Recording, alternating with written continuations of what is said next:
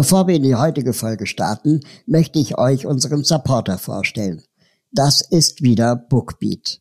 Ob Neuerscheinung, Lieblingsbuch oder Klassiker. Bookbeat bietet euch eine riesige Auswahl. Und wenn ihr mal auf der Suche nach neuen Inspirationen seid, könnt ihr die zwölf Buchkategorien einfach durchstöbern, bis ihr genau das Richtige für euch gefunden habt. Es existieren bereits mehr als 100.000 Bücher, die ihr online streamen oder offline hören könnt. Was mir besonders gut gefällt, ganz egal ob ein, zwei oder zwanzig Hörbücher im Monat. Ihr könnt so viel hören, wie ihr möchtet. Momentan höre ich, was weiße Menschen nicht über Rassismus hören wollen, aber wissen sollten, von Alice Hasters. Ihr könnt direkt mal reinhören, denn mit dem Code RAUL, geschrieben wird das R-A-U-L, könnt ihr jetzt Bookbeat Premium einen Monat kostenlos testen. Einfach auf bookbeat.de slash RAUL gehen und los geht's mit eurem gratis Hörbuchmonat.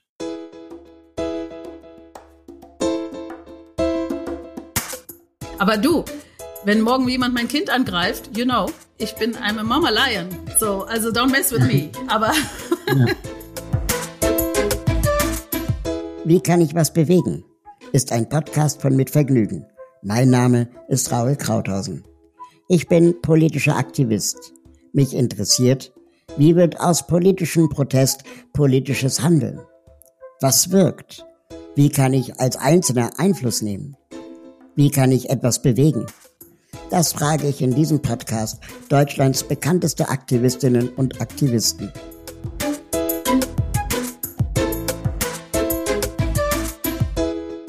Heute spreche ich mit Topoka Ogette. Ich freue mich sehr. Ähm, das war einer meiner aller, allergrößten Anliegen und, und Herzenswünsche, äh, Tupoka Ogette äh, in diesem Podcast äh, begrüßen zu dürfen. Ähm, vielen Dank, dass du da bist. Hallo Tupoka. Hallo Raul, wie schön. Ich freue mich. Danke für die bezaubernde Einleitung.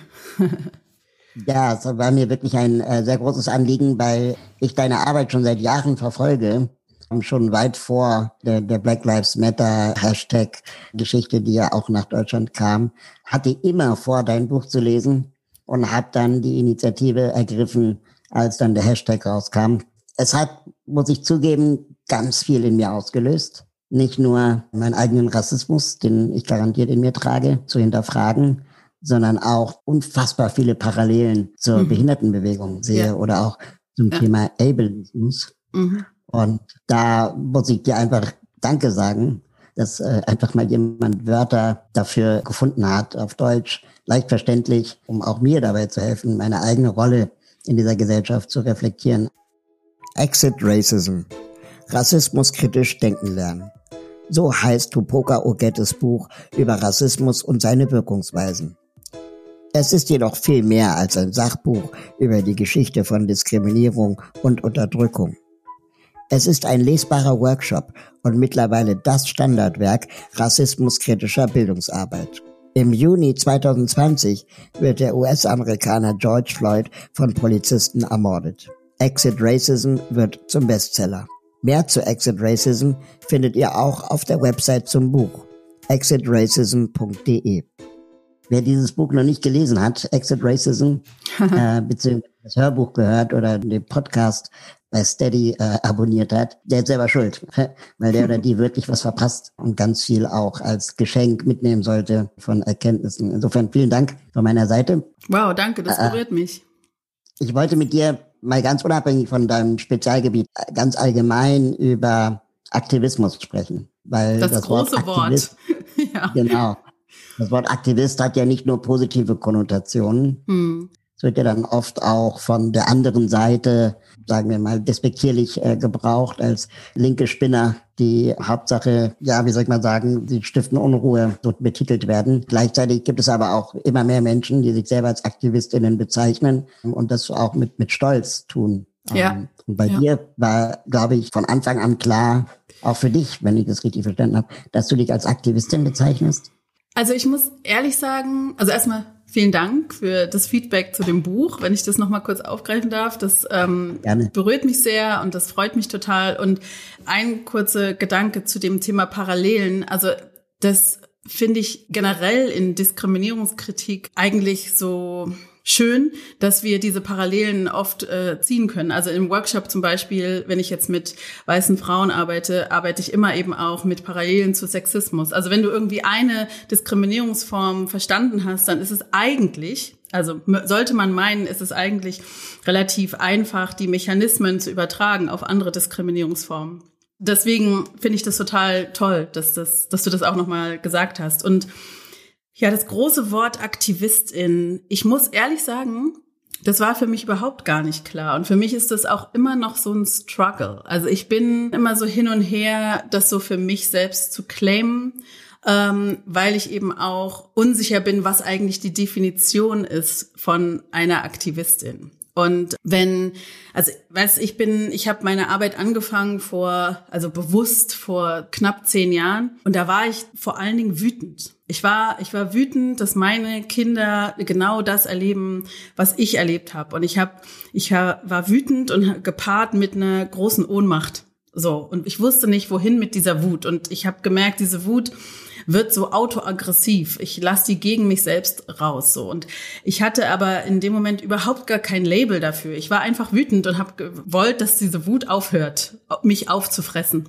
wie so Krebs, ja, der so von innen heraus dich auffrisst und ähm, aus diesem das ist so der Impuls, mit dem ich gestartet habe, ähm, Workshops zu machen für Eltern von schwarzen Kindern. Und dann hat sich das so ein bisschen verselbstständigt, sage ich mal dass so die Zielgruppen sich erweitert haben. Und mh, mm, dieses Wort äh, Aktivistin habe ich tatsächlich auch in meiner Selbstbeschreibung, weiß ich nicht, auf Instagram oder so, habe ich mal reingemacht, dann wieder raus, dann wieder rein, dann wieder raus. Also ich struggle so ein bisschen damit. Irgendwie in meinem Kopf ist oft eine aktivistische Person, also oder Aktivistin auch jemand, der oder die mm, eine Person, die ja, ich weiß nicht, die die nicht dafür bezahlt wird, die sich äh, ganz und gar dem Thema verschrieben hat und das macht äh, komplett selbstlos, auch ohne Ressourcen und auch irgendwie ohne, dass das ein Job ist, sondern quasi als ehrenamtliches Engagement. Also das wäre so meine engere Definition. Und dann gibt's natürlich auch eine weitere Definition, alle Menschen, die irgendwie gegen Ungerechtigkeiten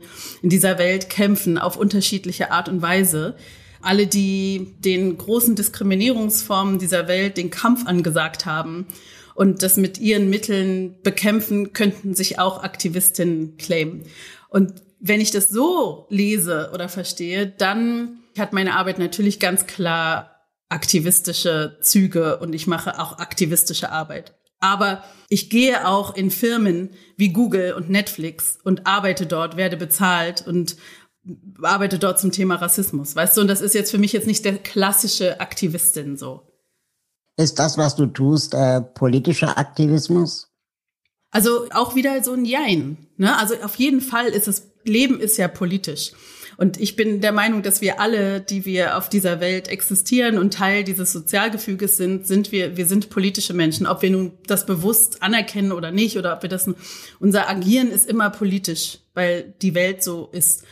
Äh, in diesem Sinne bin ich auf jeden Fall politisch und aktivistisch würde für mich auch bedeuten, also ganz konkret, mein Wunsch ist, durch meine Arbeit, durch das, was ich tue, Räume weniger toxisch zu machen in Bezug auf Rassismus. Reinzugehen in mehrheitlich weiße Räume und dort mit Menschen zu arbeiten, mit Menschen, Menschen Tools zu geben, Menschen mitzunehmen auf eine rassismuskritische Reise mit dem Ziel, dass schwarze Menschen, People of Color, die diese Räume dann nachbetreten, auf Verbündete treffen idealerweise, beziehungsweise wenigstens auf weniger toxische Räume für sie. Und im Großen eingebettet ist das wahrscheinlich auch total aktivistisch. Nur ich merke, dass ich so einen Respekt habe vor diesem Wort, dass ich immer denke, hm. darf ich das überhaupt claimen? Also, wenn du mich fragst, ich würde sagen, ja. Äh, ja. Weil, wie, wie ähm, definierst du das denn? Also, man tut Dinge aus Überzeugung, nicht weil man davon seine Miete bezahlen kann oder weil es die, der Beruf ist oder so, sondern weil man wirklich daran glaubt und geht wahrscheinlich auch bis an seine eigenen Grenzen. Ähm, ja. Und wahrscheinlich auch weit darüber hinaus mhm. und arbeitet wirklich an dem Ziel, das Problem zu lösen und nicht ähm, zu pflegen. Ja. ja also ich glaube, ja. es gibt ganz viele Sachen, die werden ja gepflegt, damit das Problem bleibt, ja. anstatt dass man das Problem löst. Ja. Im Alter von acht Jahren floh Tupoka Ogette 1988 mit ihrer Mutter aus der damaligen DDR. Ein Land, das ihr Vater, ein Student aus Tansania, schon Jahre vorher verlassen musste. Tupoka studierte Afrikanistik und Deutsch als Fremdsprache in ihrer Geburtsstadt Leipzig. Heute arbeitet sie als Autorin, Trainerin und Beraterin für Rassismuskritik und Antirassismus. Als solche ist sie mittlerweile bundesweit bekannt und gehört zu den angesehensten Expertinnen und begehrtesten Speakerinnen des Landes. Was ich überhaupt nicht mag, ist das Wort äh, Sozialunternehmertum, mhm. weil äh, ich nicht glaube, dass man soziale Probleme unternehmerisch lösen sollte, sondern wenn dann politisch oder gesellschaftlich, weil wenn wir soziale Probleme unternehmerisch lösen, dann brauchen wir auch irgendwie ein Einkommen. Mhm. Und äh, dann brauchen wir ja das Problem. Und dann pflegen wir eher das Problem, dass es nicht zu groß wird, aber auch nicht zu klein, weil sonst haben wir ja keine Aufgaben mehr. Und dann ist das Problem nicht gelöst. Klassisches Beispiel habe ich mich mal sehr lange unterhalten mit äh, Sabine Wert, der, die Gründerin der Berliner Tafel. Mhm. Und die hat gesagt, dass sie großes Problem damit hat, dass äh, ihre Organisation immer größer wird, weil das ja eigentlich nur zeigt, dass die Probleme immer größer werden, mhm. dass Menschen sich Essen nicht leisten können und sie sich deswegen auch weigert, ein Euro-Jobs äh, zu machen oder so, weil sie nicht möchte, dass sie Leute beschäftigt, die vom Staat subventioniert werden und letztendlich nicht daran gearbeitet wird, das Problem Hunger wirklich zu lösen. Mhm. Also ich fand das irgendwie logisch. Also ich überlege halt nur, die Sache ist ja, also ich habe als Selbstständige angefangen und mein Ziel, also warum ich angefangen habe, diese Arbeit zu machen, ist, weil ich eine alleinerziehende Mutter mit zwei Kindern war und äh, ja. ich auch Geld brauche. Also ganz klar, ich muss meine Miete bezahlen, ich muss Essen auf den Tisch stellen, ich muss so und äh, ich bin, habe mich selbstständig gemacht aus dem Druck heraus auch, dass ich eben keine keine feste Anstellung gefunden habe in meiner Position als schwarze Frau mit zwei Kindern alleinerziehend war mhm. nicht so, ne? Obwohl ich also einfach auch war, also eine klassisch gute in Anführungsstrichen Ausbildung habe, so wie das Deutschland Unternehmentum oft erwartet. So. Also so ist es auch entstanden. Und jetzt ist es so, dass ich, also im Wachsen quasi dadurch, dass ich immer mehr Anfragen bekomme, die ich gar nicht mehr, weißt du, wo ich gar nicht mehr das Management quasi gar nicht mehr alleine lösen kann, dass ich jetzt zwei Menschen angestellt habe. Also das mhm. heißt, auf eine Art wäre das natürlich auch ein Sozialunternehmen. Also ich bin schon, na, ich bin schon ein Business, ich bin ein Unternehmen und ich glaube, deswegen clash ich manchmal auch mit diesen Vorstellungen ja, von der klassischen Aktivistin. Und gleichzeitig ist es natürlich so, wir arbeiten an einem Problem, von dem wir hoffen, dass es aufhört. Das heißt also, das Ideal ist eigentlich, dass ich irgendwann mit diesem Job arbeitslos bin. Also, genau. ne, das, darauf ja, arbeiten genau. wir hin. Wir arbeiten jetzt nicht darauf hin, irgendwie, dass Rassismus bleibt und das irgendwie riesig werden kann. Sagt dir Professor Philipp Zimbardo etwas? Ich bin schlecht mit Namen, gebe ich ehrlich zu, aber Der sag mir mal. Ein ganz bekannter Psychologe. Mhm der den großen Zimbardo geschrieben hat, also ein Standardwerk in der Psychologie. Und der ist in den äh, 70er Jahren bekannt geworden, das hast du bestimmt schon mal gehört, von, mit dem Gefängnisexperiment, wo er Studierende willkürlich eingeteilt hat in Gefangene und in Wärter. Ach ja, ja, ja, ja, ja. Mhm. Genau. Und ähm, der hat in den 90er Jahren ein Experiment gemacht, beziehungsweise ein, ein Feld betreten oder etabliert, das nennt er das Feld der Heldenforschung. Also er untersucht Helden ah, ja. und Heldinnen. Und er stellte dann die, die These auf, dass es zwei Kategorien von Heldinnen gibt. Einmal die sogenannten bezahlten Helden, also mhm. Feuerwehrmänner, Krankenschwestern, Feuerwehrfrauen, Krankenpfleger. Und dann die sogenannten Alltagshelden.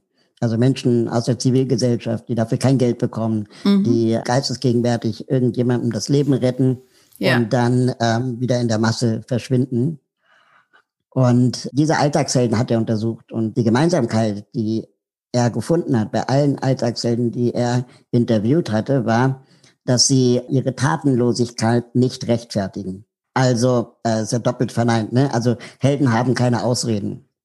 Und ja. ähm, ganz, ganz oft gibt es ja Leute, die sagen, man müsste mal. Mm, mm. Man müsste mal das und das machen. Und ich kann mir vorstellen, dass ein Aktivist oder eine Aktivistin ähnlich wie ein Held oder eine Heldin einfach dieser, diesen Ausreden äh, widersteht und mhm. einfach sagt, ich mache jetzt. Ja. Es geht so nicht weiter. Hier ist für mich der Rubikon.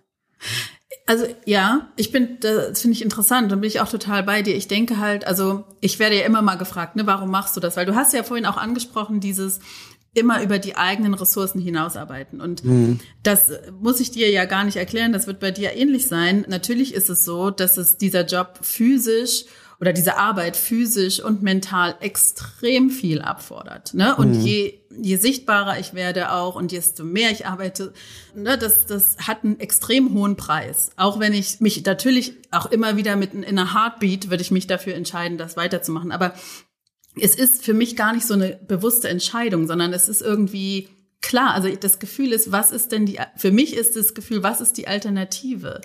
Ähm, ja. Ich merke immer, für mich persönlich gibt es keine Alternative. Ich denke irgendwie an, an meine, vor allen Dingen an meine Kinder oder an die Generation, die nach mir kommen, die Kinder, die nach mir kommen. Und ich habe das Gefühl, es ist meine Aufgabe, in diesem riesigen Kosmos ist es natürlich, ich weiß, das ist nur ein ganz, ganz kleiner Tropfen auf einem kleinen Stein, aber ich möchte nichts unversucht lassen. Ich möchte diese Erde verlassen irgendwann mit dem Gefühl, ich habe alles getan, was in meiner persönlichen Möglichkeit steht, diese Welt zu unterstützen, eine gerechtere Welt zu werden. So. Und das ist irgendwie gar keine, ja, das ist gar nicht so eine, so eine Überlegung, if oder maybe, sondern das ist so ein Calling, das ist so ganz tief in mir drin. Viele Aktivistinnen, die ich interviewt habe in den letzten Wochen, hatten auch immer irgendwann so einen Moment des Resignierens, ah, ähm, ja. wo sie das Gefühl hatten, das gibt so eine Art Activist Burnout. Es geht nicht weiter. Und du hast selber auch mal gesagt, dass äh, du glaubst nicht mehr an eine Gesellschaft ohne Rassismus. Mhm.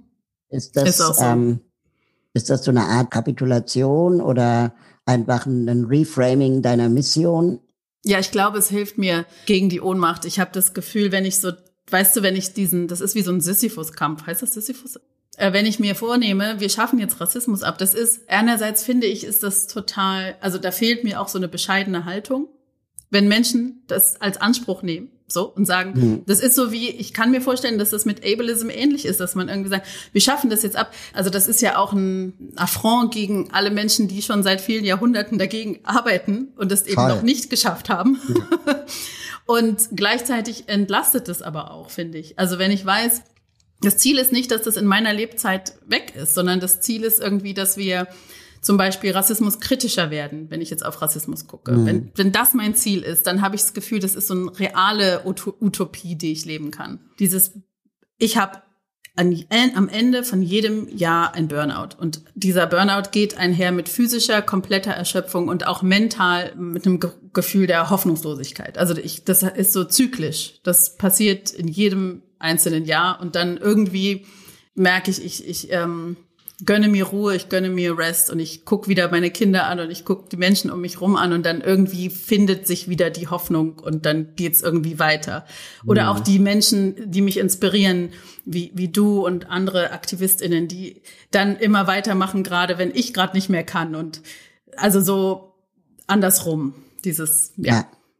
Du hast gerade einen spannenden Punkt angesprochen, da würde ich gerne mal reingehen, nämlich die eigene Erwartung, ob man Rassismus oder Ableismus gelöst bekommt. Wenn man diese Erwartung hätte, dann würde man ja die Arbeit der anderen vor einem irgendwie ja auch äh, schmälern. Mich triggert immer, wenn Journalistinnen mich fragen, wann wir denn Inklusion erreicht hätten.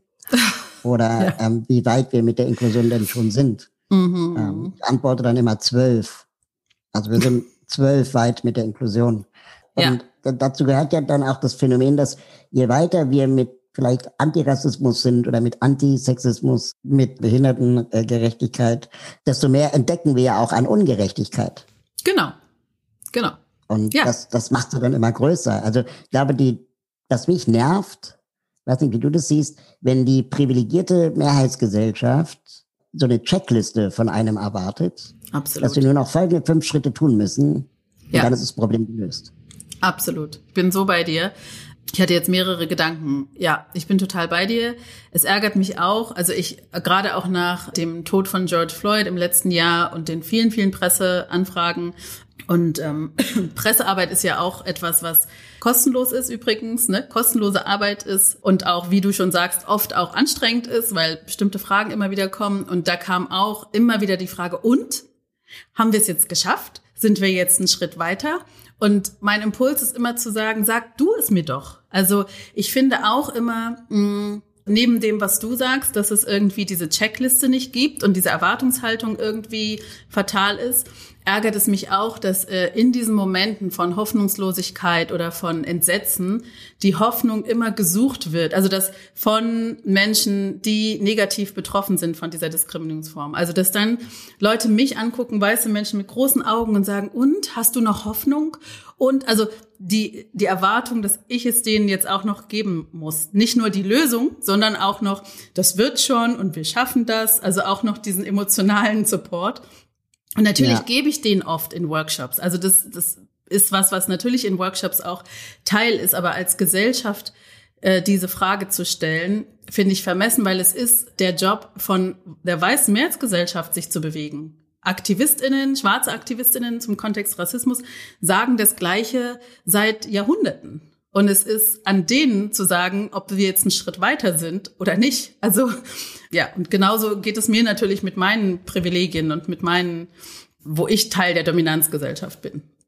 Was rätst du Aktivistinnen, die dieses Gefühl der Hilflosigkeit, der Resignation haben? Dieses viel beschworene Wort Self-Care, das ist schon so ein bisschen abgetreten, aber ich finde, es ist auf jeden Fall total wichtig. Das ist das eine. Also wirklich bewusst sich Zeiten zu nehmen und für sich selbst zu sorgen. Also Audre Lorde sagt ja auch, dass Self-Care ein Act of Warfare ist. Also es ist Teil des Kampfes, auf sich zu achten. Und das können so ganz kleine Sachen sein. Ne? Also ich habe jetzt in diesem Jahr aktiv angefangen zu meditieren. Zehn Minuten am Tag ist überhaupt nicht viel, aber das ziehe ich durch. Oder so ein bisschen Journaling zu machen. Und solche Sachen, also das finde ich total wichtig, irgendwie auf sich zu achten um zu wissen, es ist ja ein Marathon und kein Sprint und es bringt nichts, wenn du da dran verbrennst.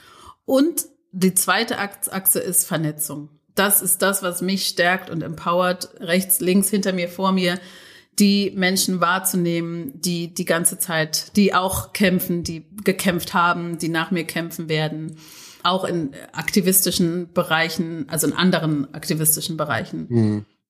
Zu wissen, wir sind da nicht alleine. It's a group effort. Wie schaffen wir es als Aktivistinnen, jeder in seinem oder ihrem Bereich, das in politisches Handeln konstruktiv zu überführen? Also ich habe manchmal das Gefühl, man, man wird dann eingeladen zu Anne Will, Maybrit Illner und Co. und lässt dann vor den PolitikerInnen, die eigentlich jeden Tag in diesen Talkshows sitzen, dann so einen kleinen Seelenstriptease und am Ende wird dann doch wieder dem Alltag nachgegangen, alles wie vorher. Wie, wie schaffen wir es, einen Anker zu setzen, dass, dass es auch in dem Bereich der Gesetzgebung zum Beispiel, der, der Antidiskriminierung, der Stärkung von Rechten, von Minderheiten vorwärts geht und nicht immer nur Lippenbekenntnisse sind? Tja, große Frage, Raul, große Frage. Hilf mir, die zu beantworten. Also ich, ähm, ich glaube, dass die Rolle von AktivistInnen, also von Menschen, die nicht im System agieren, die quasi nicht in dem politischen System zum Beispiel agieren, ist natürlich immer zu drängeln und auch auf Druck zu machen und sagen, wir sind noch nicht fertig. Hier müssen wir noch hingucken und da noch und da. Das ist eine Aufgabe, aus der wird man auch nicht entlassen. Das ist, das ist einfach die Aufgabe von aktivistischen Bewegungen und das ist eine wichtige. Und ich glaube, im, für Menschen, es gibt ja auch Menschen, die äh, sich dem Kampf gegen Rassismus verschrieben haben, zum Beispiel, oder Ableismus oder so, die innerhalb der Strukturen arbeiten, also die in die Politik gehen und sagen, da will ich äh, verändern und dann eben aber auch wissen, dass diese Mühlen einfach viel langsamer arbeiten, weil es mhm. große alteingesessene Systeme sind. Also ich finde es wichtig, beides nicht aus dem Blick zu verlieren. Ich habe enormen Respekt vor Menschen wie Aminata Touré zum Beispiel. Also ich finde, es ist, es gibt kaum radikaleres und revolutionäreres für mich, als wenn eine schwarze junge Frau in einem Landtag steht und dort Mai Ayim zitiert. Das ist für mich auch ein Inbegriff von aktivistisch eigentlich, ja. Mhm. Und nur, dass wir es nicht so nennen können, weil sie halt Politikerin ist. Und die Kämpfe, die sie quasi tagtäglich durchfischt in diesen Räumen, die sind natürlich, also nach, von, nach außen wirken die natürlich super langsam und sind auch oft zu langsam. Und die, der Frust ist, glaube ich, auch bei den Menschen. Und deswegen fände ich es schön, wenn wir es schaffen, das nicht aus dem Blick zu verlieren und einfach gucken, was sind unsere Rollen in den Momenten, und wie können wir uns gegenseitig stärken und, und gucken. Und natürlich gibt es ganz viele PolitikerInnen, wo wir sagen, okay, dies, da sind nur Lippenbekenntnisse und da muss man irgendwie die auch outcallen und so. Mhm. Aber weißt du, ich, also ich verwehre mich manchmal so ein bisschen zwischen von diesem die und wir. Ich glaube, wir sind überall. Nur dieses mhm. wir hat unterschiedliche Wege. Also ich respektiere eine Person, die sagt, ich werde Lehrerin, weil ich als schwarze Lehrerin oder als Lehrerin mit Behinderung oder wie auch immer repräsentiere, weil ich dann auf Kids gucken, das ist mein Weg. Aber das Schulsystem ist mega veränderungsresistent. Und ich werde das System nicht revolutionieren, aber dass ja. ich da bin, macht einen Unterschied. So. Ja. Super, super stark. Ähm, wenn du mich fragst. Mhm, ich frage dich, genau. Wie, wie schaffen wir es zu einem konstruktiven politischen Handeln? Hm, ich muss sagen, ich habe in den letzten Jahren äh, einen äh, Erkenntnisschub äh, mhm. gehabt. Ähm, ah. Am Anfang dachte ich immer, man muss nur mit gutem Beispiel vorangehen. Ähm, man muss Lösungen aufzeigen, Leuchtturmprojekte machen, Hände schütteln. Und irgendwann haben wir realisiert, ähm, bei den Sozialhelden, wir haben fast alle Sozialpreise gewonnen, die man in Deutschland gewinnen kann. Und am Ende hat sich für die Rechte behinderter Menschen nicht viel verändert. Und ähm, wir glaubten, mit der Willmap, der Online-Karte für rollstuhlgerechte Orte, könnte man vielleicht Privatwirtschaft dazu bringen, freiwillig barrierefreier zu werden in Bars, Restaurants, Kinos, immer. Und ähm, das Ganze ist nicht passiert. Hm. Und äh, nach zehn Jahren Wemap stellen wir jetzt ernüchtert fest, okay, ähm, mehr als Schnittchen essen war nicht wirklich drin, so dass wir jetzt einen ja. anderen Weg äh, ähm, einschlagen und äh, jetzt einfach glauben, es muss ganz klar an der an der Rechtsdurchsetzung äh, ja. gearbeitet werden. Also ja. Marginalisierten Gruppen zu ihrem Recht zu helfen, das sie haben, das äh, auch im Bundesverfassungsgericht mehrfach bestätigt wurde, aber einfach nie erklagt wurde oder nie, ähm, ja, ja soll, ich, soll ich mal sagen, erkämpft wurde. Und da dann auch mal aufzuhören, wenn es wieder heißt, wir müssen erst die Barrieren in den Köpfen senken. Mhm. Ja, einfach mal ganz konkret zu fragen, okay, wenn ich jetzt diesen Raum verlasse, welche Barriere senkst du als erstes? Du bist ja jetzt angeblich Vogue oder, oder aware für das Thema, aber ganz konkret, wirst du dafür eintreten, dass an der Schule deiner Kinder auch Kinder mit Behinderung sein dürfen. Mhm. So, und wenn du das nicht tust, dann komme ich nicht mit Lippenbekenntnissen wie ja, wir erst die Barriere in den Köpfen senken. Und was ich an deiner Arbeit so stark finde, dass du ganz viel One-on-One -on -one machst. Also du, du gibst Workshops richtig in Persona mhm. vor Ort mit Menschen. Ähm, und ich glaube, dass die Begegnung viel mehr wert ist als irgendeine Pressemitteilung, als irgendeine Broschüre oder irgendein Werbespot. Aber um diese Begegnung zu haben, müssen wir im Bereich Behinderung erstmal Barrierefreiheit haben ja. in den Räumen, in denen wir uns begegnen. Ja. Und deswegen, glaube ich, brauchen wir Rechte. Und äh, dann können wir einander begegnen. Ja. Ja, also es, das ist immer die Frage, was ist so das Huhn, was das Ei oder wo fangen wir an in diesem Teufelskreis? Genau. Ne? Und ja, ich bin total bei dir. Also ich habe große Bewunderung auch äh, oder finde es wahnsinnig wichtig, Menschen wie, also wenn ich jetzt auf Rassismuskritik schaue, wie Daniel Jamra, Sarah, Saraya Gomez und so weiter, die und auch äh, Aminata Touré und so weiter, die sich tatsächlich auch angucken, okay, was ist strukturell ähm, äh, äh falsch, welche Gesetze fehlen, welche Gesetze sind falsch, welche Wörter sind da, ne, also die da auch juristisch drauf schauen. Das ist essentiell und total wichtig. Und ich merke, das ist halt nicht mein Weg. Also ich kann das gar nicht. Ich, mein Weg ist tatsächlich diese persönliche Begegnung. So. Und ich würde es aber nie hierarchisieren. Ich finde, es, es ist ein Group Effort total gut. Also diese unterschiedlichen Rollen, die wir in diesen aktivistischen Aufgaben übernehmen können oder in diesem Kampf um, um, um Gerechtigkeit für alle. Was mir manchmal fehlt, ist so dieses gegenseitige Wahrnehmen von diesen unterschiedlichen Struggles und dieses auch die Anerkennung und der Respekt dafür. Weil wir sind ja alle nur eine Person. Also ich bin eine Person, ich kann nicht alles machen und das ist nicht, wäre auch vermessen, das zu denken. Aber das ist so ein, dass ich einen Respekt habe vor der Arbeit, auch wenn es nicht mein Weg ist, vor der Arbeit von anderen Menschen, die vielleicht sagen, ich positioniere mich als radikal, ich bin, gehe gar nicht ins System, ich kritisiere das System von außen. Also es sind halt unterschiedliche Wege. Ich weiß gar nicht, ob ich jetzt so darauf eingegangen bin, was du gerade gesagt hast, aber es sind so Gedanken, Doch, ich wollte die so dich kamen. fragen, äh, warum du keine Politikerin geworden bist. Ach so. Äh, also ich bin kein hm. Politiker geworden, weil ich äh, zu ungeduldig bin. Mhm. Mhm. Ja, kann ich nachvollziehen. ich bin keine Politikerin geworden und ich habe diese Anfragen gehabt, auch aktuell. Und ich habe da auch lange nochmal drüber nachgedacht. Mm. Ich mag die Freiheit. Ich mag meine Freiheit mhm. in dem, was ich sagen kann, was ich verhandeln möchte, was ich nicht verhandeln möchte. Und ich glaube, im politischen, der politischen Arbeit, weißt du, jetzt ist es so, ich gehe irgendwo hin und ich eröffne den Raum. Das ist für mhm. mich als schwarze Frau wahnsinnig wichtig. Das ist eine Errungenschaft. Ich komme in einem Raum, den ich eröffne und den kann ich aber auch wieder schließen. Ja. ja.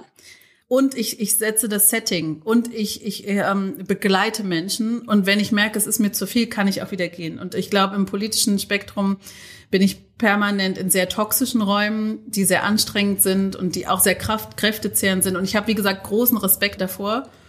Aber meine Arbeit liegt in diesem, in der Begegnung zwischen dir und mir. Ich arbeite daran, dass wir uns als Menschen begegnen können und diese Konstrukte ein bisschen zur Seite rücken und dann Menschen ein, ein Verständnis entwickeln, eine Empathie entwickeln, aber auch ein Verantwortungsgefühl entwickeln. Und diese Arbeit, also das ist was, was ich glaube ich gut kann.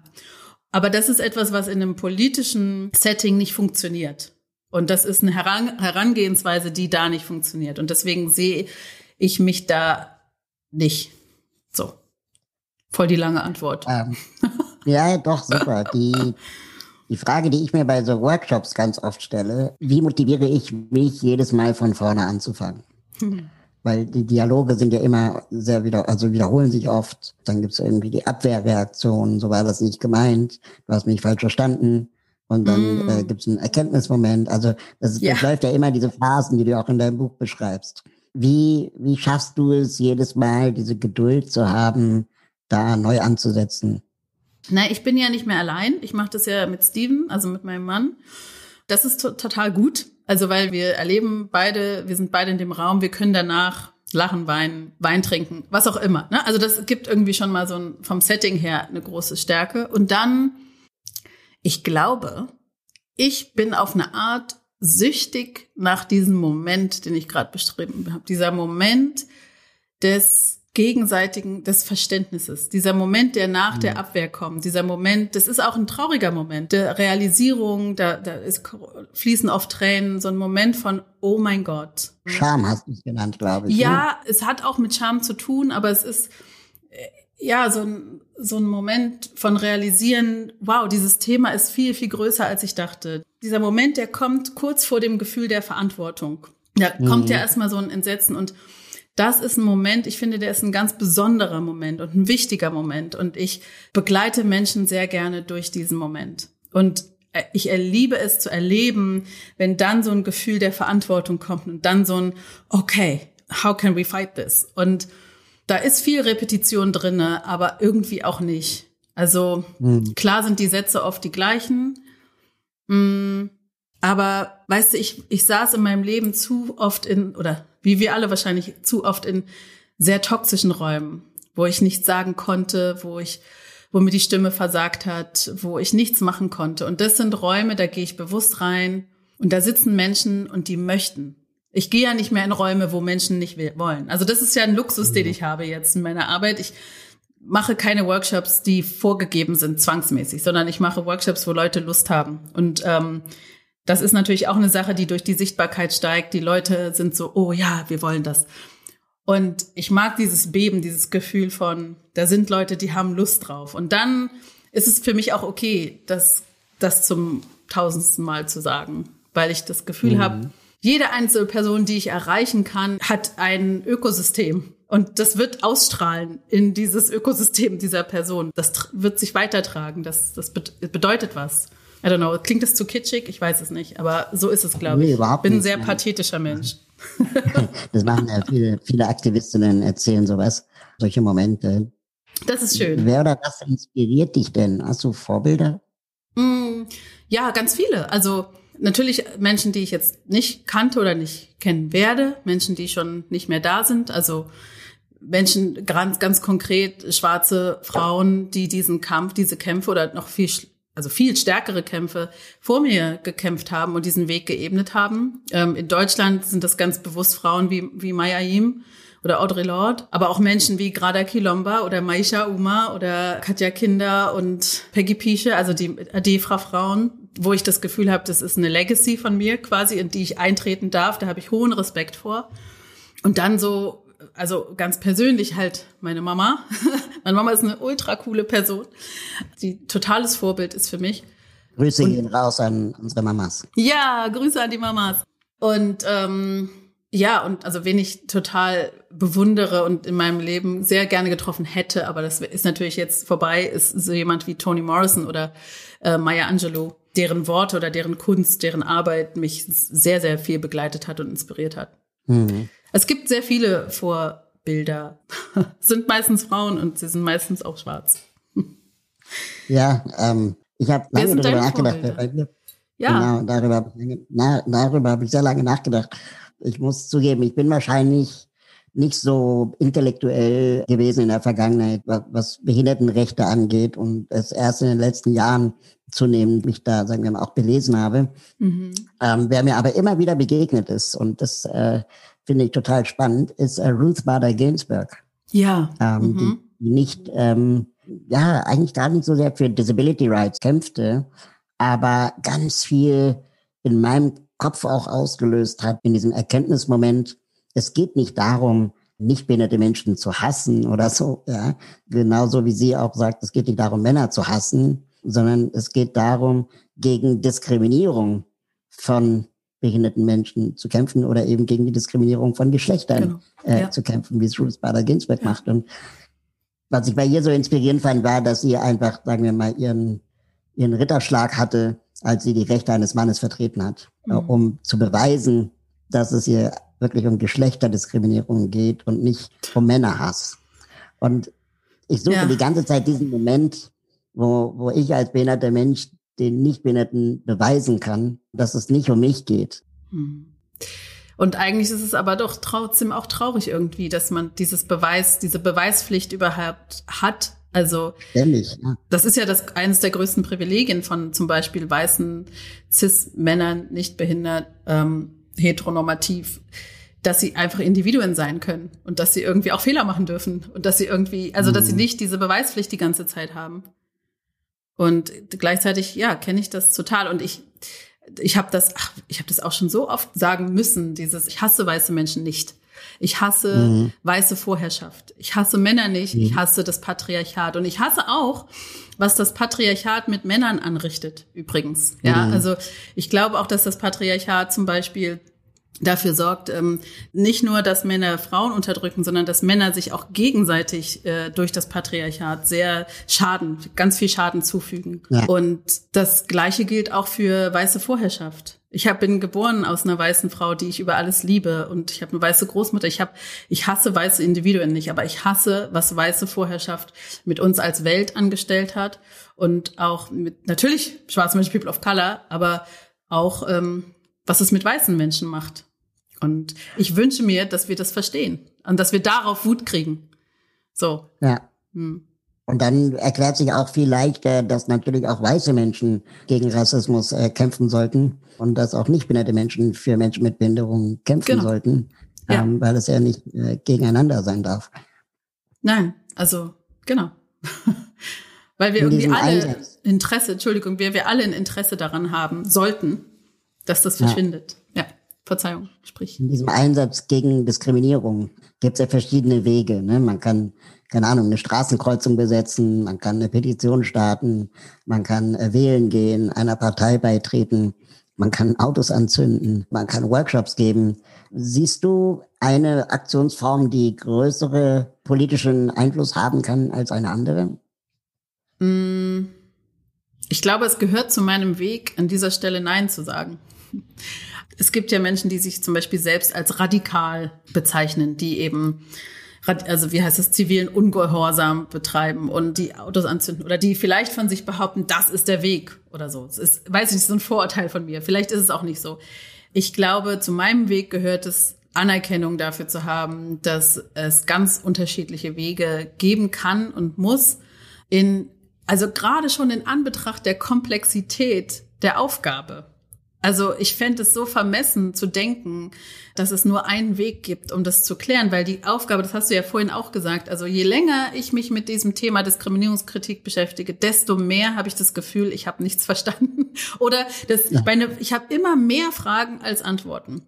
Und deswegen kann es für mich überhaupt gar nicht so sein, dass es nur eine Antwort gibt, dieses komplexe Konstrukt oder diese verschiedenen, auch die Verschränkungen, wenn wir anfangen, über die Verschränkungen der Konstrukte nachzudenken, wie kann es dann sein, dass es nur eine, die Lösung nur aus einer Richtung kommen kann? Das ist etwas, mhm. was ich mir nicht vorstellen kann. Ich glaube tatsächlich daran, dass es ein Group Effort ist und dass wir uns, dass es auch wichtig ist, sich in dieser Frage zu streiten und da auch einen Diskurs zu, zu haben miteinander. Und da kann man sich auch streiten. Ich, ich bin Verfechterin dafür, dass wir in diesen Streits nicht toxisch miteinander sein sollten. Ja, das ist mein, meine Überzeugung oder respektlos.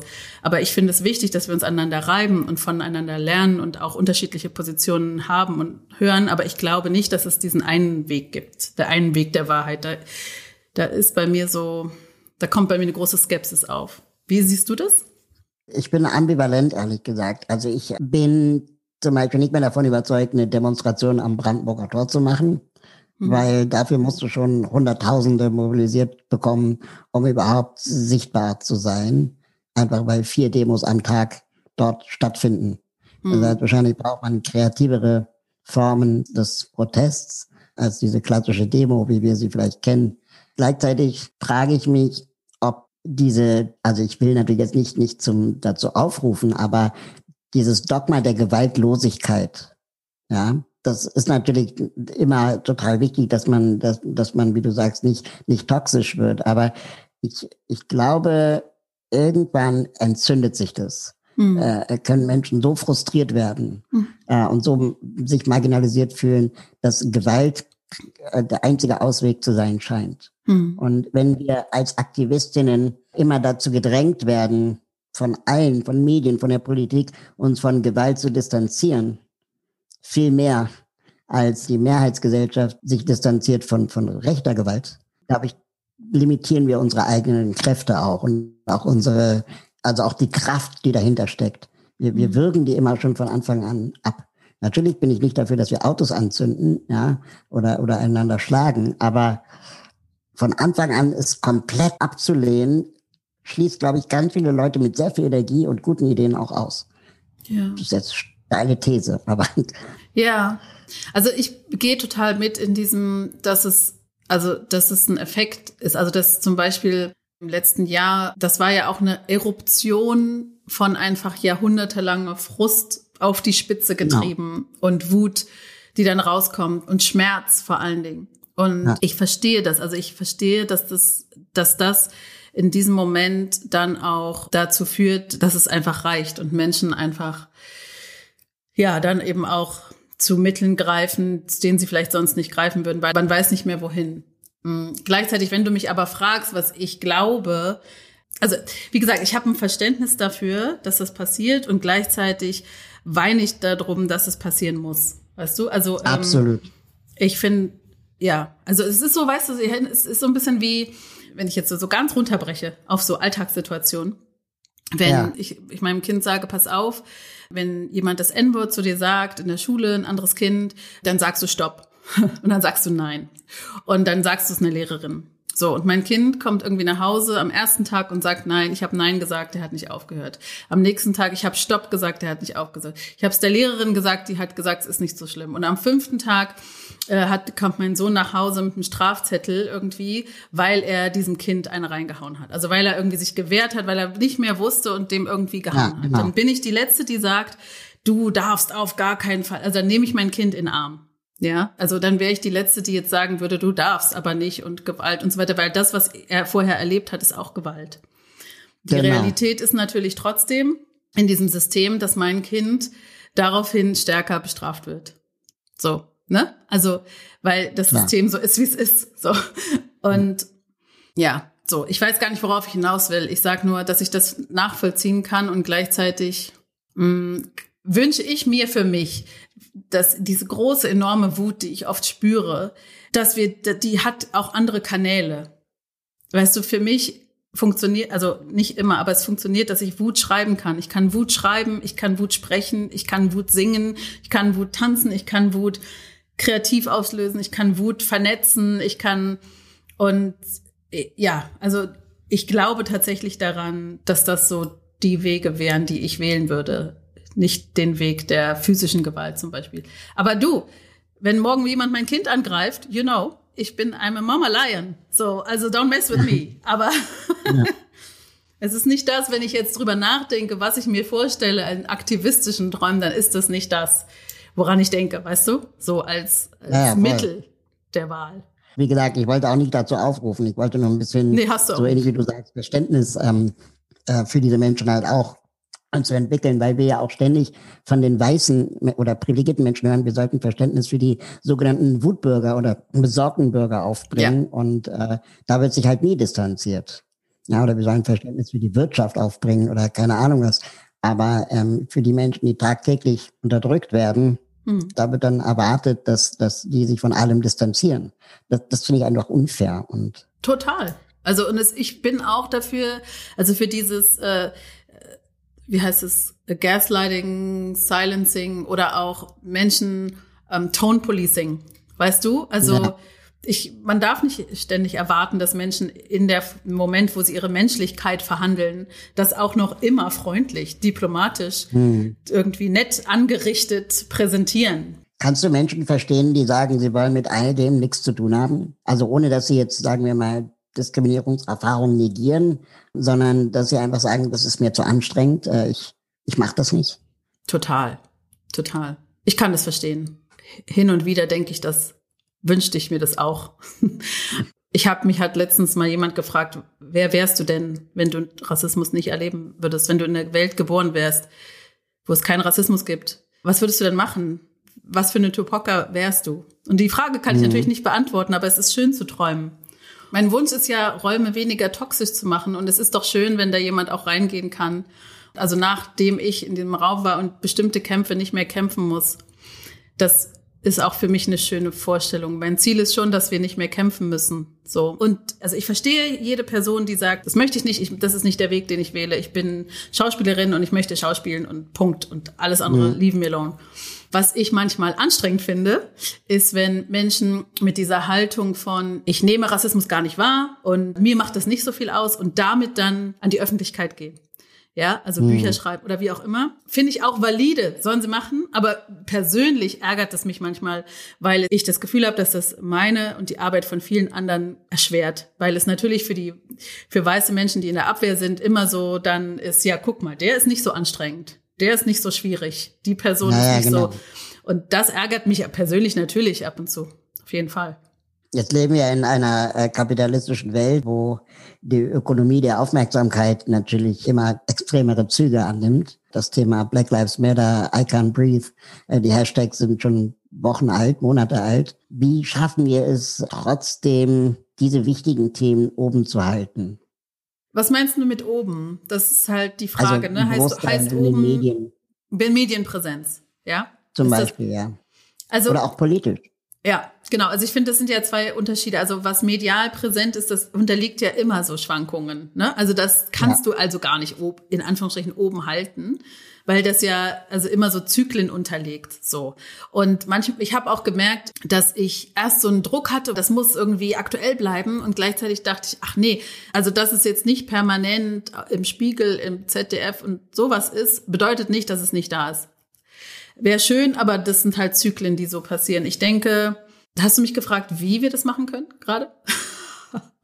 Genau. Also, also wie, wie wir dafür sorgen können, ohne dass ständig jemand sterben muss, dass, dass ja. äh, irgendein Skandal passieren muss.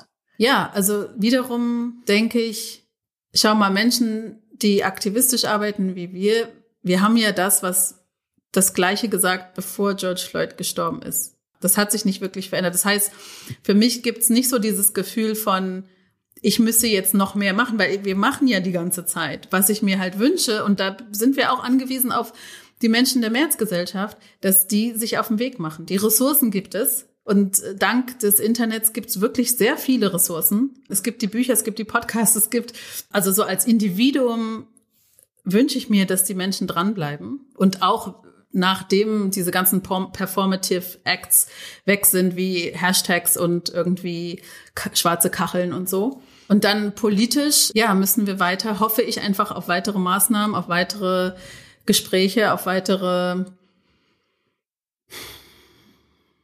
I don't know. Ich habe das Gefühl, das ist nicht, I signed up für, wie sagt das, äh, für einen Langstreckenlauf. Und ähm, ich lebe auch nicht in der Utopie, dass ich denke, es werden wieder Menschen sterben. Es sterben jeden Tag Menschen, auch unter Rassismus und viele, die das nicht in die mediale Öffentlichkeit schaffen, was natürlich auch ein intersektionales Thema ist. Wie viele schwarze Transmenschen werden ermordet und schaffen es nie in die Medien, in Anführungsstrichen. Von daher ist der Kampf läuft die ganze Zeit. Ich hoffe einfach drauf und dränge drauf und erwarte auch, dass sich immer mehr Menschen diesem Kampf anschließen. So. I don't know. Hm. Hast du bessere Antworten als ich vielleicht? also ich glaube, ganz viel funktioniert mit Storytelling. Also dass man vielleicht auch Themen nochmal versucht anders aufzugreifen, meinetwegen mit Kunst, mhm. ähm, Beispielen. Also ich könnte mhm. mir zum Beispiel vorstellen, dass wenn wir im Kinderfernsehen wesentlich mehr Vielfalt hätten ja, als Moderatorinnen, dann äh, würden natürlich auch Kinder ganz anders aufsehen. Literatur, okay. Kinderliteratur. Da könnte man mit Storytelling sicherlich eine Menge Bewusstsein erstmal schaffen. Aber ja, es bleibt immer ein, ein, ein Kampf um, um, um Aufmerksamkeit.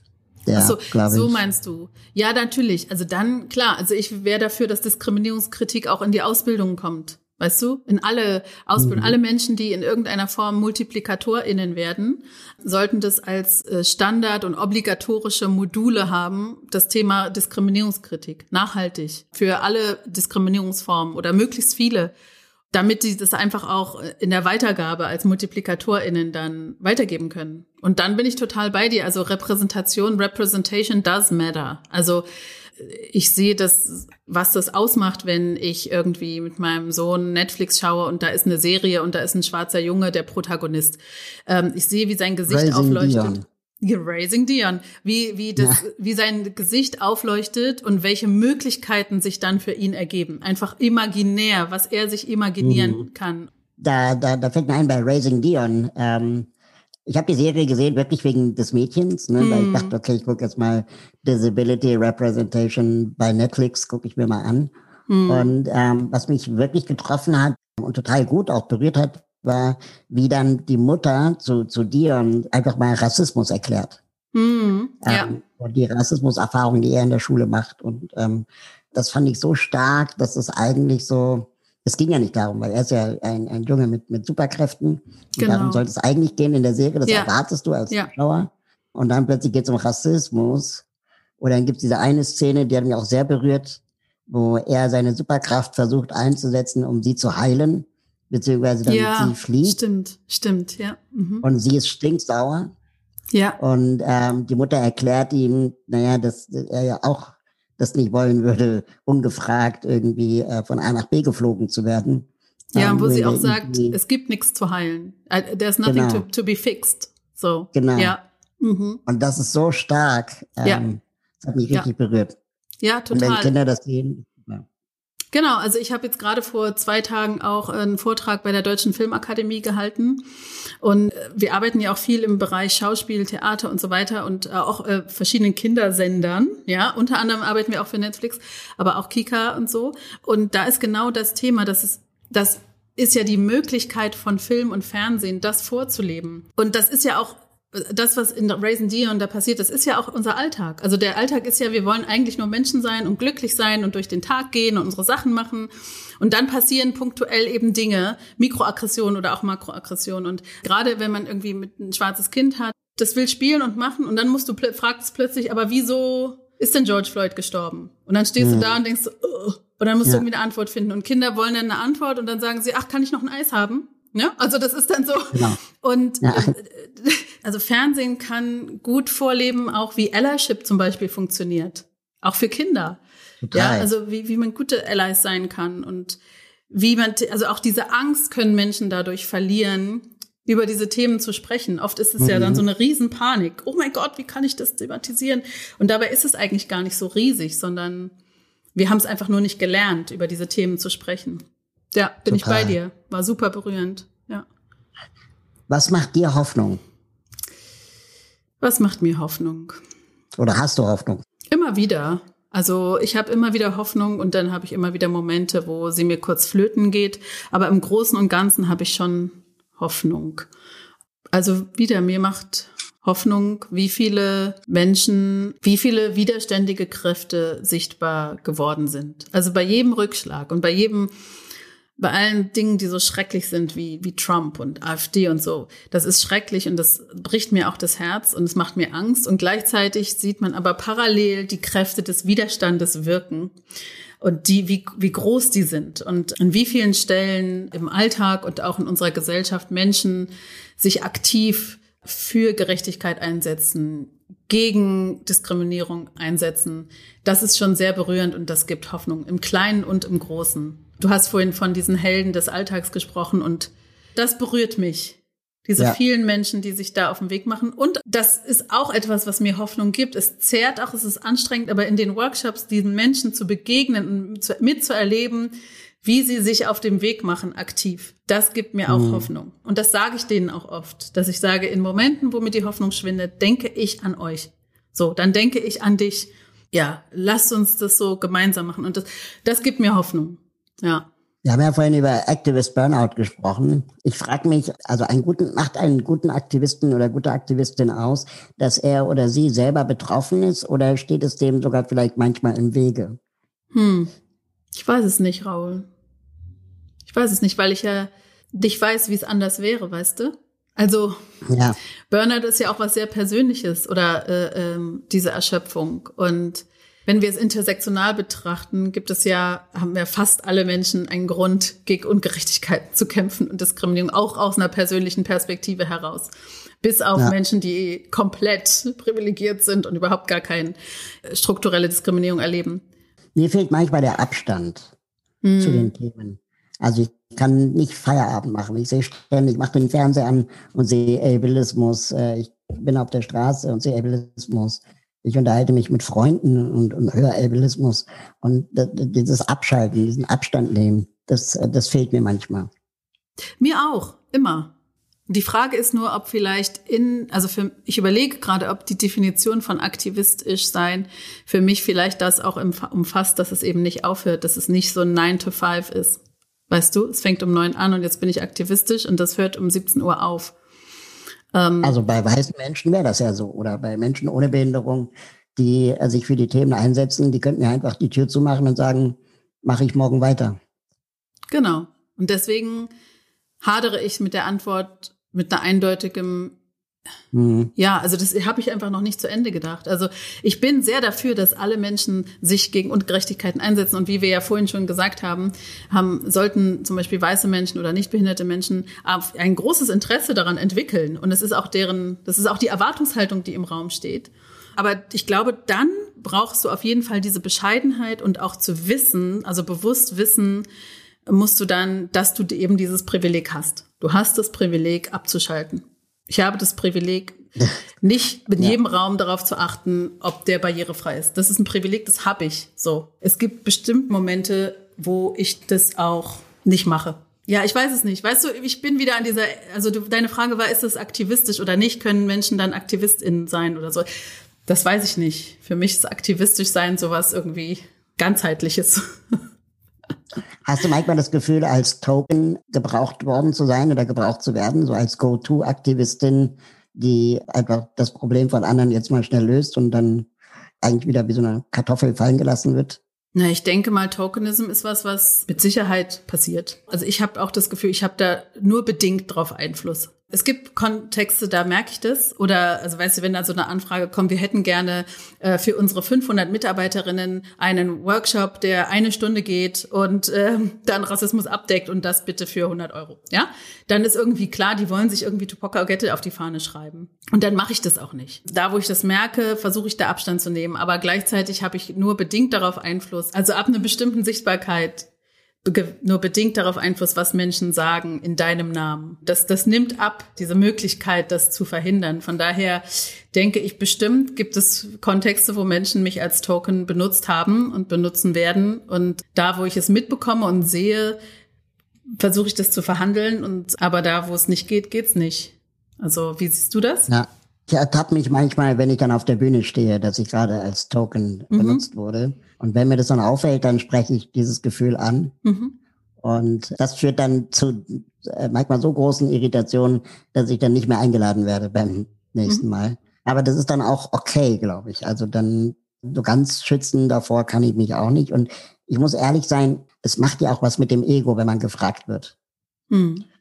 Ne? Also wenn man eingeladen wird und wieder irgendwo eine Bühne bekommt, dann überlagert dieses Ego-Gefühl manchmal auch die Objektivität, um zu erkennen, ob man jetzt hier instrumentalisiert wurde oder, oder nicht. Und ich, ich bin da nicht besonders gefeit vor, es immer richtig zu erkennen. Glaub, ja, das sind wir, glaube ich, alle nicht. Und es ist ja auch so. Also wir kämpfen ja um Räume und wir kämpfen darum, eine genau. Stimme, dass unsere Stimme gehört wird. Und wir wollen, dass unsere Stimme. Und natürlich ist es so, wenn jemand sagt, hey, wir laden dich ein, weil wir deine Stimme hören wollen, dann ist es auf jeden Fall, ja, genau. Wie politisch sollte man Kinder erziehen? So wie ich vorhin eingangs sagte, dass ich glaube, wir sind alle politische, wir sind alle politisch in unserem hm. Tun und auch in unserem Nicht-Tun sind wir politisch. So sehe ich das auch bei Kindern. Also mhm. ich, für mich stellt sich gar nicht so die Frage, ähm, so sehr die Frage, ob äh, Kinder politisch erzogen werden sollen oder nicht, sondern ich denke, es ist einfach Teil unseres Alltags. Und ich denke, es ist wahnsinnig wichtig, dass Kinder von klein auf lernen, Gespräche zu führen über Diskriminierung und Diskriminierungskritik. Weil ich glaube, dass das ist, was total fehlt. Wir haben das überhaupt nicht gelernt und deswegen sind wir dann auch oft so awkward. Dann kriegen, deswegen ist dieses Sprechen darüber ist, ist so panisch, tabuisiert und so. Und ich finde es wichtig, Kindern zu kritischen DenkerInnen zu erziehen, zum Beispiel zu lernen, dass Bücher und Geschichten immer geschrieben wurden von Individuen, die wiederum eine Geschichte haben, eine bestimmte Perspektive haben, dass Bücher nicht allgemeingültig sind. Genauso ist das auch für Filme und so weiter. Und also das ist etwas, was ich total wichtig finde, was ich auch bei meinen Kindern mache, dass sie lernen, kritisch auf Dinge zu gucken. Kritische Fragen stellen ist gut. Kritisch nachdenken und auch da, wo meine Kinder Privilegien haben, auch sie zu begleiten darin, gute Verbündete zu, zu sein. So. Mhm. Und das auch wahrzunehmen. Ich habe ja, also wir haben in unserer Patchwork-Familie drei Söhne. Ja, wie, wie begleite ich ähm, eben schwarze männliche Personen, die einerseits negativ von Rassismus betroffen sind, aber vom Patriarchat profitieren? Keine leichte Aufgabe mhm. und ich bin da auch oft äh, unsicher und oft ohnmächtig und äh, mache ich das richtig, mache ich das nicht richtig. Aber ich finde es schon wichtig, Kinder dazu begleiten. Und ich bin froh, dass es so viele Ressourcen jetzt gibt inzwischen. Was ich, glaube ich, wichtig finde in diesem gesamten Einsatz äh, für Gerechtigkeit, dass man sich verabschiedet von der Idee richtig und falsch, mm. immer richtig zu sein. True. Sondern dass ja. es eigentlich darum geht, lernfähig zu sein mhm. und offen Total. für Neues und ja. das auch als Geschenk zu sehen. Nee, da, hast, da, bist, da bin ich total bei dir. Und dieses richtig falsch, ich bin natürlich auch nicht frei von Gesellschaft. Also ich habe natürlich auch internalisiert diese, diesen Druck, eine in Anführungsstrichen gute Mutter zu sein zu müssen, gerade auch als schwarze Frau. Ne? Also Na klar. Äh, so und äh, diesen White Gaze, der immer mitläuft. Aber Oder Overperformer, ähm, um genauso gut zu sein wie. Ja, ja. Und von daher bin ich dankbar, dass du das auch nochmal sagst. Ja, we do what we do. what we can das finde ich so toll, dass du in deinem äh, Buch auch sagst, äh, dass äh, das Wort Sprachpolizei dir auch gar nicht, es dir gar, gar nicht darum geht, Sprachpolizistin zu sein, sondern dass natürlich jeder das Recht hat, äh, ein Arschloch zu sein, aber dann eben auch mit den Konsequenzen leben muss. Also jeder hat die Wahl, kein Arschloch zu sein. Ja. Und dann äh, kann man sich an bestimmte Tipps halten, muss es aber nicht. Ja, und auch zu wissen, also ich sage ja über, immer und überall, dass ich mich permanent als Lernende sehe. Ich weiß, ich werde genau. nie fertig. Ich werde nie, und es ist auch ein, also Perfektion ist der Feind in dem Moment. Also in dem Moment, mhm. wo ich mich zurücklehne und sage, so, jetzt ist alles gemacht, es ist alles richtig, ich bin jetzt perfekt, das, dann bin ich ja schon wieder, also mega dominant. Das geht gar nicht. Also das kann gar nicht das Ziel sein, sondern das Ziel ist irgendwie, dass wir diese Unsicherheiten aushalten lernen dass wir fehlerfreudig freudig sind und gleichzeitig, dass ich einfach weiß, ich werde immer Fehler machen und ich werde mhm. dann mich entschuldigen, wenn ich es kann und ich werde drüber nachdenken und dann werde ich weitermachen und das das nächste Mal besser machen. So. Und das ist der, der endlose Kreis. und solange wir nicht alle frei sind, ist keiner frei. Ist so. Genau. Letzte Frage. Eine Frage, die ich auch äh, allen Interviewgästen stelle. Stellen wir uns eine 15-jährige Person vor, die sich unbedingt engagieren möchte. Jetzt mal völlig offen, welches Thema. Welche Tipps aus deiner Vergangenheit, aus deinen Erfahrungen würdest du dieser Person geben? Welche Fehler sollte sie vermeiden? Was sollte sie unbedingt tun? Also aus meiner Biografie herausgesprochen, was für mich der Game Changer war, das Thema Vernetzung auf Menschen zu treffen, die meine Erfahrungen validiert haben und gleichzeitig Menschen zu treffen, wo ich die Möglichkeit hatte, meine Erfahrungen in einen kollektiven Kontext einzubetten. Das ist das eine, Vernetzung zu suchen. no person is an island. Und das ist ein Group Effort, den wir da machen und Menschen zu finden, ja, wo du dich wohlfühlst, wo du gesehen und gehört wirst, aber auch, wo du auch herausgefordert wirst, wo du lernst, andere Perspektiven kennenzulernen. Also für mich ist ja immer ganz wichtig zu sagen, dass zum Beispiel meine Geschichte, meine Story und mein Schwarzsein ist nur eine Form von ganz vielen verschiedenen Möglichkeiten, schwarz zu sein in diesem Land. Mhm. Und auch da gibt es eine Hierarchie, wie welche Geschichten immer wieder erzählt werden und nicht erzählt werden. Also eine von außen aufgedrückte Hierarchie. Und es ist total wichtig, intersektional zu gucken und so weiter. Aber ja, also das finde ich total wichtig, Vernetzung zu suchen und aber auch immer bescheiden da zu bleiben Bescheiden im Sinne von andere Perspektiven kennenzulernen. Und Fehler, ich weiß nicht so genau. Also ich glaube, ein, Fehler oder also ich mag dieses Wort Fehler nicht so gern, aber ich glaube, was ein Trugschluss ist, ist tatsächlich, wenn da jemand ist, der dir suggeriert, es gibt einfache Antworten auf komplexe Probleme, dann finde ich, renn, lauf, geh. Also, ne, wenn, wenn man sehr jung ist, also mir ging das so, dann ist man ja auch sehr, sehr verletzlich und auch auf der Suche, weil man merkt, die Welt ist so groß, sie ist so komplex und wenn dann jemand ist, der hat klare Antworten, sagt, nur so ist der Weg, nur so geht's, dann ist man, also wäre ich wäre ich empfänglich für gewesen. Und ich glaube aber, dass ich halte das für gefährlich. Und ich glaube, wenn jemand suggeriert, er hätte auf große, komplexe Thematiken, die schon seit vielen Jahrhunderten bestehen und wo schon hunderte und tausende Menschen ähm, versucht haben und versuchen, Strategien dagegen zu entwickeln. Wenn da jemand kommt und sagt, er hätte oder sie hätte die Lösung, dann kehr den Rücken zu und geh. ja, die Anspruchshaltung sein, ich werde immer mehr lernen und ich werde immer mehr Fragen haben und das ist gut. So. Wow. Irgendwie so. Tolle, tolle Schlussworte. Findest du? Dankeschön. Liebe Tupoka, das war ein, ein großes Fest für mich. Ähm, ich danke dir sehr für die Zeit. Ähm, danke weiß, dir. Danke dir, Raul. Ich freue mich auch. Danke, dass ich, äh, ja, dass wir uns begegnen durften. Danke für das schöne Gespräch. Danke für die thought-provoking Fragen.